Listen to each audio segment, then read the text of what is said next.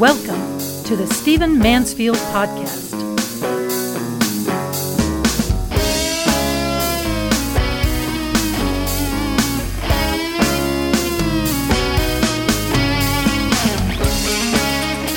Well, welcome to the Stephen Mansfield podcast. So glad you could join me. Uh, if you were listening to our last podcast, you heard a repeated podcast, uh, one I had recorded before during a government shutdown, talking about the shutdown and how we shouldn't be afraid of them and how they actually produced good things. It was something that we had recorded about a year before when there was a short term shutdown. I want to return to that theme this week uh, in a new podcast and talk a bit about the recent shutdown. As I'm sitting here right now, we have a bit of a, of a repeat, reprieve. Uh, funds have been approved. We've got about three weeks here during which the government is funded. But in early February, uh, well, actually mid February, we will return to the debates and the clashes that are uh, going to happen. And I want to restate my main thesis about these shutdowns. I know they produce fear. I know they produce hardship. I know they produce suffering. And I'm not at all insensitive to that. Um, I, I live closely to people who work for government. Uh, I value them. They're patriots. I, I, love them at every level. I love the TSA people. I love the the guards at the federal buildings I go in and out of. I, I love the folks in the military. Um, all of this. I, I, love our monuments. I love our parks. Um, I like much of what the federal government is doing in the, in these regards. Um, and the people who work there don't make a huge amount of money. Um, and I and I know them well and go to church with them and dine with them and talk to them. And I feel the pain and I'm not insensitive to that. So nothing that I'm saying is coming from a calloused heart. Uh, the fact, though, is that our founding fathers, as you heard me say in this repeat of our earlier podcast, uh, intended that there be tension between the branches of our government. The, th- the three parts of our federal government were meant to be set in tension with each other. And what I want to say, just just briefly summarizing, is that you don't want them to be too chummy up there. You don't want everybody just getting along and attending the same cocktail parties and eating at the same restaurants and in each other's homes um, beyond a certain level of civility, uh, because you want want tensions. You want the uh, philosophical differences. You elect people to Congress so they'll represent certain values, and you don't want them to meld uh, into what Harry Truman called Potomac fever, um, where they all kind of lose their minds, lose their values, and become more Washington, D.C.ites than they are representatives of Arizona or Texas or Wisconsin or, or New York or wherever. So tensions built in, fighting's built in. It's it's it's more uh, disturbing these days because there's social media and there are more cameras to play to, and people have become better actors, and and it's a bit more vicious in the Trump era for sure. Uh, but still, you don't don't be afraid of tension between the branches of government. It's, that it's it needs to be there, and this particular uh, shutdown has come about largely over a huge national crisis. Now, wherever you land on immigration, the fact is reform is needed. Now, whether you think a wall is needed or not, or you think that we should broaden our acceptance of people, uh, still, as one comedian said, we want people coming into this country to sign the guest book. Uh, we want them to learn the basic history and culture of the country once they get here. We want them to understand English. We want them to, to be registered. We want to know who they are. We don't want to let terrorists or criminals or people who are going to damage our country in. We are we do want to welcome those who will make contributions as noble citizens, and that's what we need to be working for. So, uh, what I've just said uh, is basically where everybody in the country is, for heaven's sakes. Um, where the differences are, the actual techniques to do that. So, left, right, or center, uh, everybody knows that immigration is a big issue. Donald Trump has decided to make it a bedrock issue on which he's unwilling to be moved. He believes a wall needs to be built. And uh, people on the other side are opposing that. Now, we're going to have some tension, but I would suggest that the tension is necessary. What's been going on in our federal government for a long time is that we have been passing on uh, Congress to Congress, president to president, generation to generation, the immigration issue. And it's quite serious. It's not, we don't have a good plan in place. We keep the wrong people out, we let some of the wrong, wrong people in, uh, we do it ineffectively. Um, and s- some change in the system is necessary. And if you have to have a shutdown to force the issue, I know they're suffering, and I again I'm not insensitive to that, but the fact is that this is going to happen. And and look at the look at the size of this issue. It's not like they're just fighting over who gets the parking places up on the hill. They're fighting over the issue of immigration.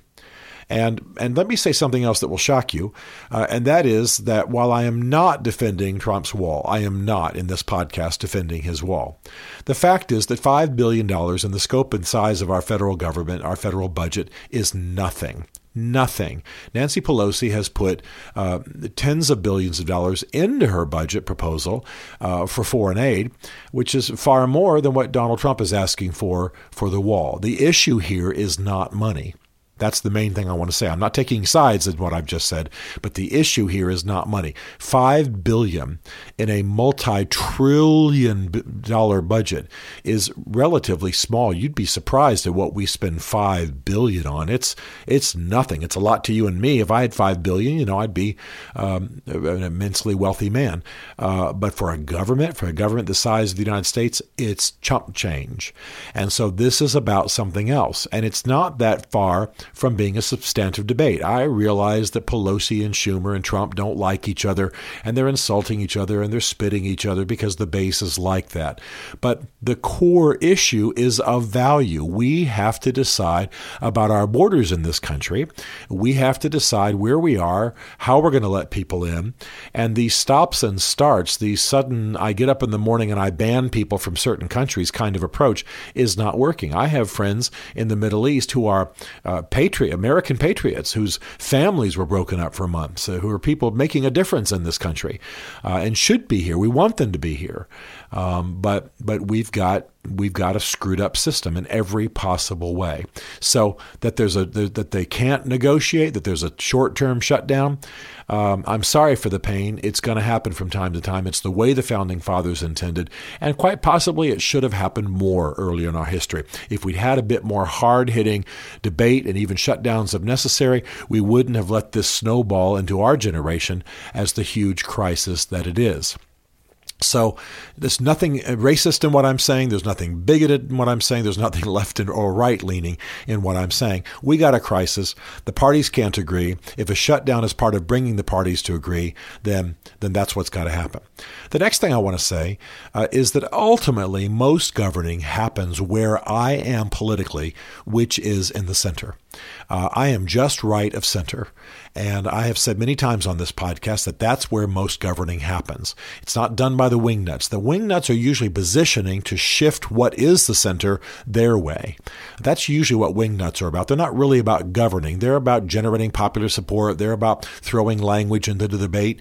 They're about trying to shift the lines a bit. If I can move what is the center uh, five points to the right or five points to the left, then I have done my job if I'm a wingnut. No wingnut really thinks he's governing.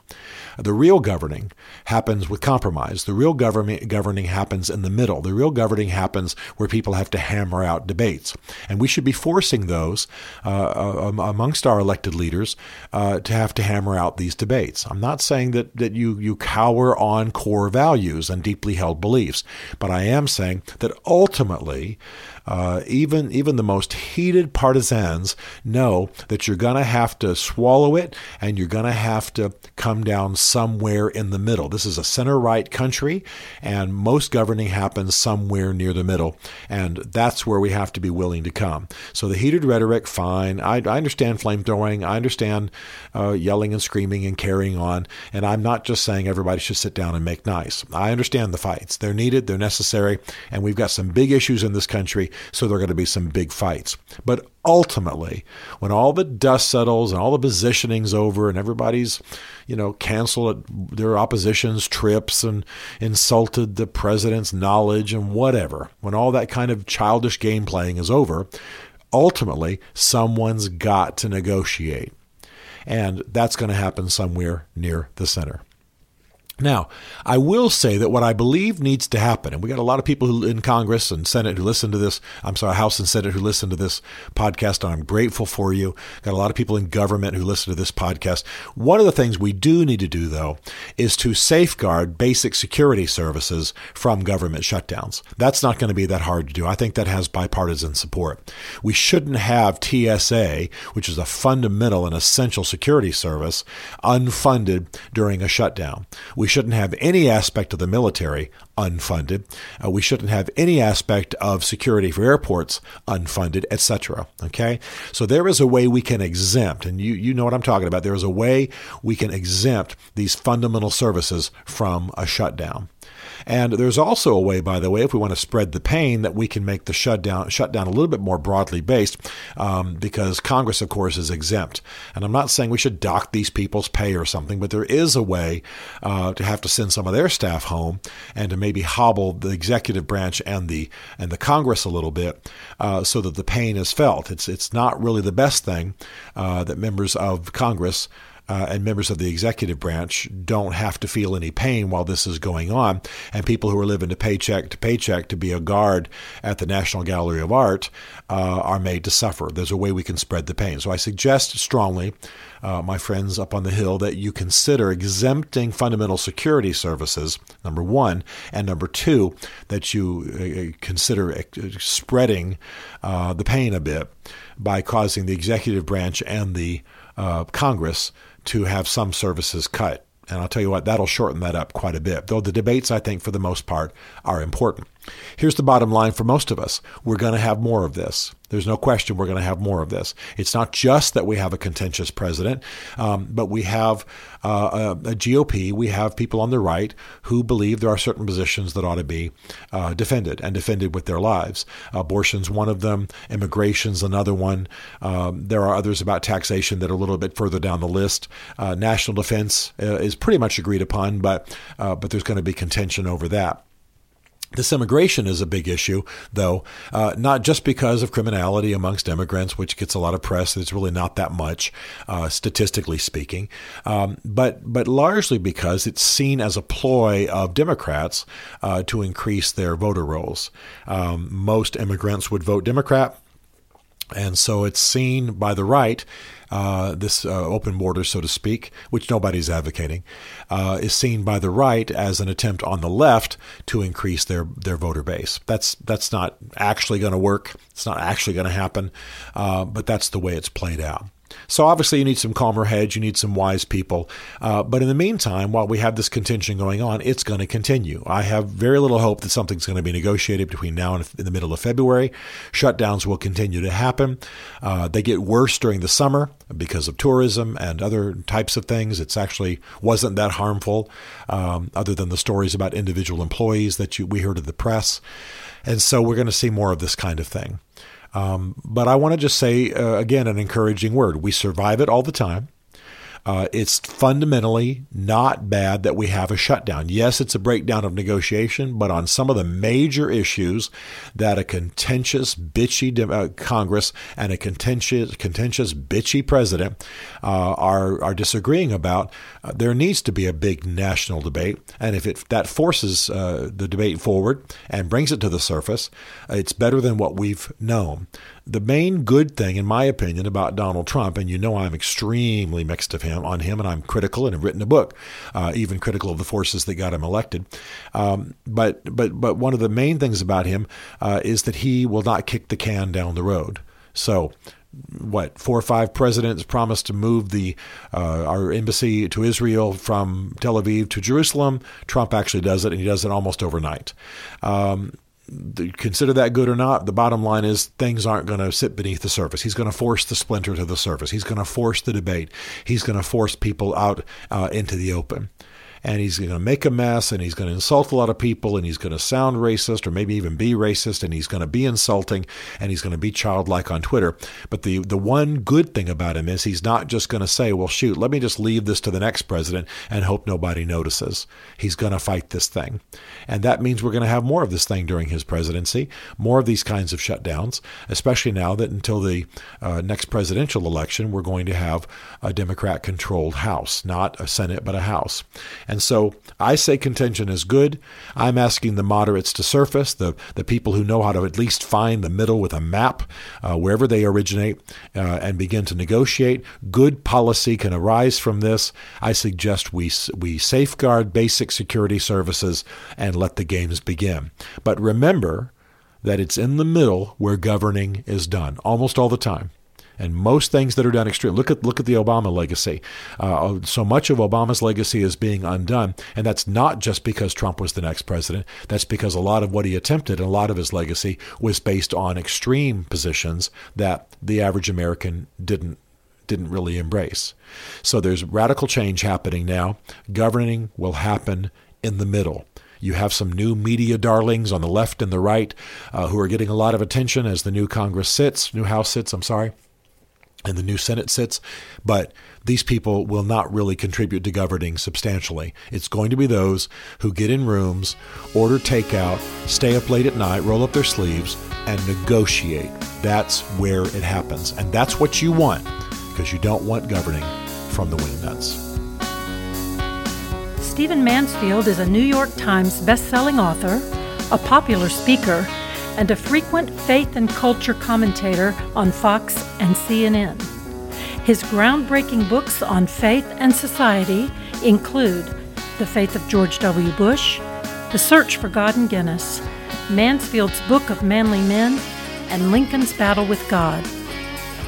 Learn more at stephenmansfield.tv.